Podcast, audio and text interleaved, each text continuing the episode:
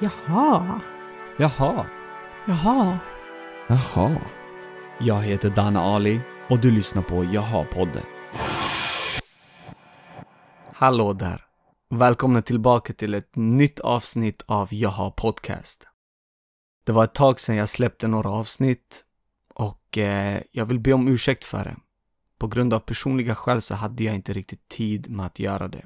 Men jag är tillbaka nu och jag är tillbaka med riktiga bangers.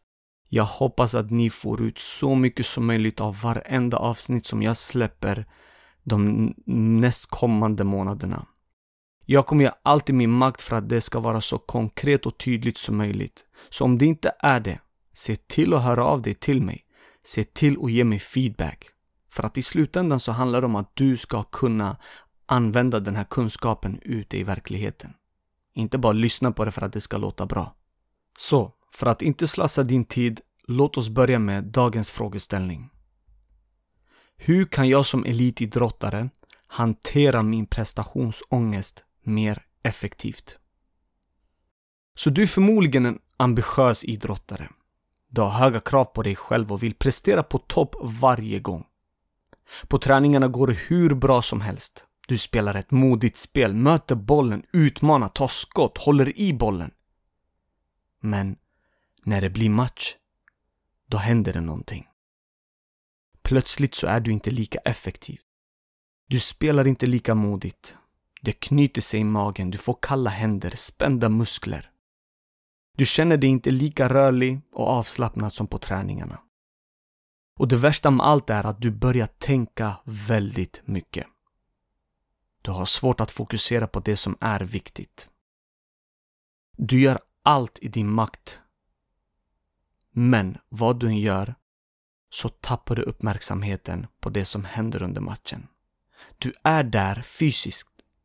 Men mentalt så är du någon helt annanstans. Du är rädd för att misslyckas. Göra misstag. Att inte leva upp till dina egna och andras förväntningar. Du får en massa tankar som Tänk om jag inte presterar? Tänk om jag inte får speltid? Tänk om vi förlorar? Om du känner igen dig i den här beskrivningen så vill jag att du fortsätter lyssna. Välkommen till ett avsnitt om prestationsångest. Mitt namn är Dana Ali och jag jobbar som idrottspsykologisk rådgivare vid sidan av mina studier. Jag läser till idrottspsykolog och arbetar för tillfället med elitidrottare, grupper och organisationer. Och jag har en vision för dagens avsnitt. Jag gör det här avsnittet med en förhoppning om att eh, hjälpa dig att bli smartare på att hantera din prestationsångest på ett mer effektivt sätt än vad du tidigare har gjort med hjälp av modern forskning. Så därför kommer vi prata om vad prestationsångest är vad som orsakar det och vad du som idrottare kan göra för att hantera det. Och sen avslutar vi med några konkreta tips till dig som är ledare eller idrottsförälder för hur du kan förhålla dig till din idrottare med prestationsångest för att få ut maximalt av deras prestation, hälsa och utveckling. Men innan vi går vidare så vill jag bara vara tydlig med att kunskap räcker inte hela vägen. Du måste arbeta med den kunskapen du får. Det spelar ingen roll hur bra kunskap det är. Och det här vet du.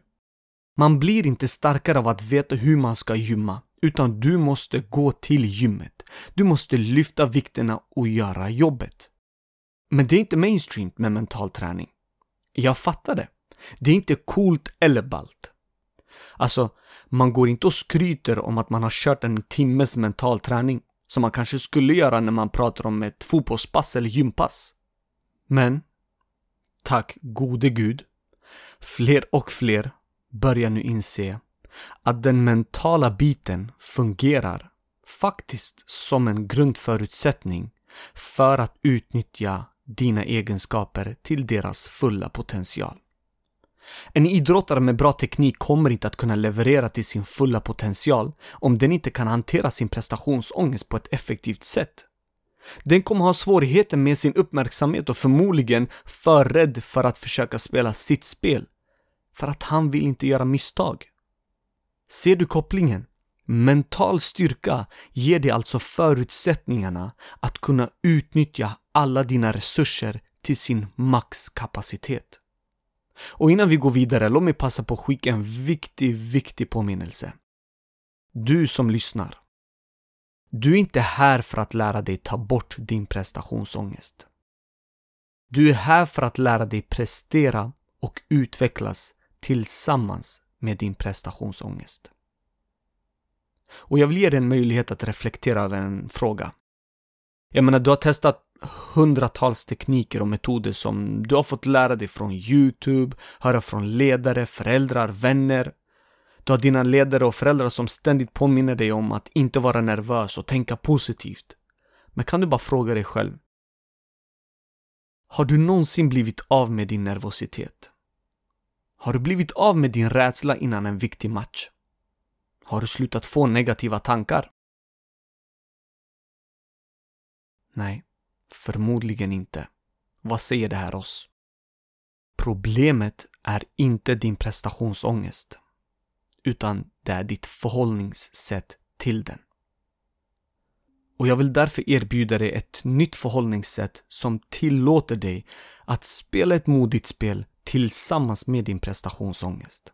Och sen avslutar vi med några tips för hur du som ledare kan hjälpa dina adepter. Men låt oss först klargöra vad det är. Jag menar kunskapen om vad det är och varför du får det är ju en grundförutsättning för att överhuvudtaget kunna arbeta med det. Så lyssna noga, ta på dig bältet och börja anteckna. Först vill du bli duktig på att skilja mellan prestationsångest och nervositet. Att ha lite fjärilar i magen eller känna en viss oro över matchen är mycket vanligt. Särskilt inför en tävling. Prestationsångest är rädslan för att misslyckas. Eller rädslan för att inte lyckas leva upp till sina egna eller andras förväntningar. Prestationsångest uppkommer för att du bygger upp en känsla av att du måste lyckas och du är orolig över vad andra ska tycka och tänka om dig och din prestation. Du fastnar i att tänka negativt, älta och nedvärdera den prestation du gör och har väldigt svårt att känna dig glad och stolt över det du gör. En person som har prestationsångest ställer väldigt ofta höga krav på sig själv och sina prestationer. Alltså jag skulle säga många är perfektionister. Det finns flera saker som kännetecknar prestationsångest. 1. Din kropp reagerar annorlunda. Du kan till exempel få hjärtklappning, ökad puls, svettningar, darrningar. Känna att du har svårt att andas. Eller känna dig illamående. Eller få panikkänslor. 2. Negativa och överdrivna tankar om att misslyckas. 3. Du ältar väldigt mycket efter en händelse. 4. Du undviker situationer som väcker ångest och rädsla. Det kan kännas skönt för stunden men det gör att du aldrig får pröva din förmåga eller lära dig att hantera ångesten. Det kan i sin tur leda till att du börjar undvika fler och fler situationer eller aktioner under en match eller en tävling. Men hur beskriver du din prestationsångest? Vad kännetecknar din prestationsångest? Det är det första steget. Och veta hur det uttrycker sig för dig.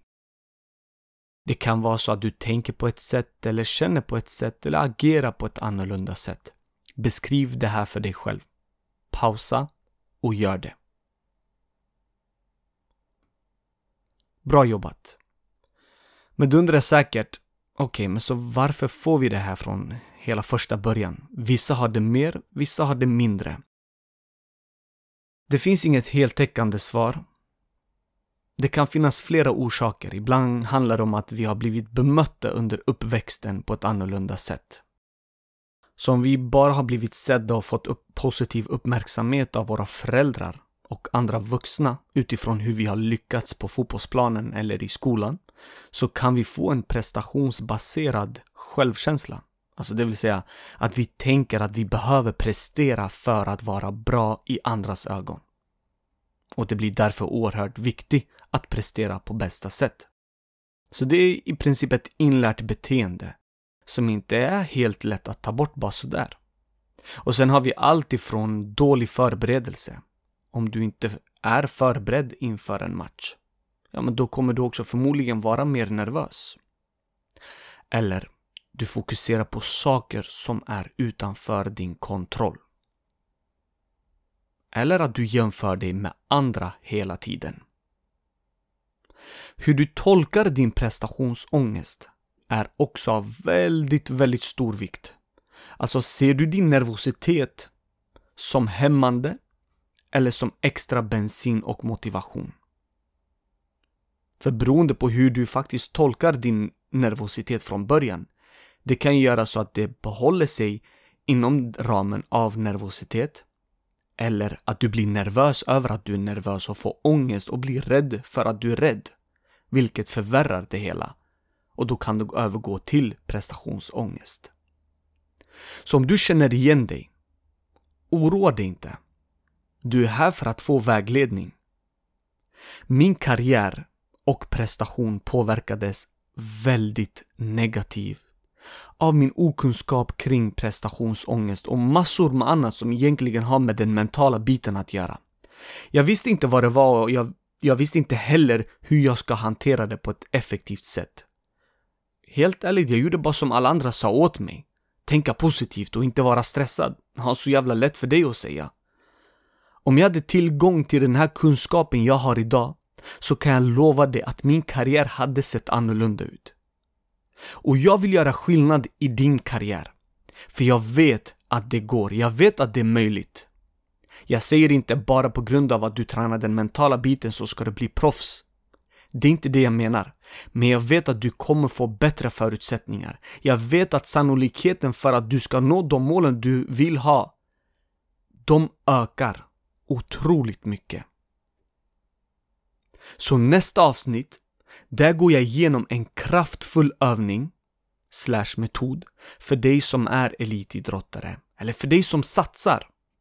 Och sen avslutar jag med fyra konkreta tips till dig som är en ledare som är passionerad eller en förälder som faktiskt bryr sig om sina barn och som vill hjälpa dem att faktiskt må bättre, att faktiskt prestera och utvecklas på lång sikt.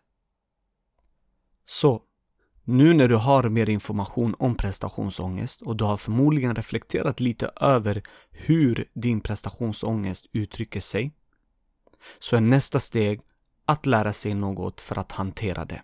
Så antingen så tar du en paus, tar och chillar lite, dricker te eller vill göra någonting. Eller så är du fortsatt motiverad på att lyssna direkt. Oavsett vad så hoppas jag att vi hörs nästa avsnitt. Ciao!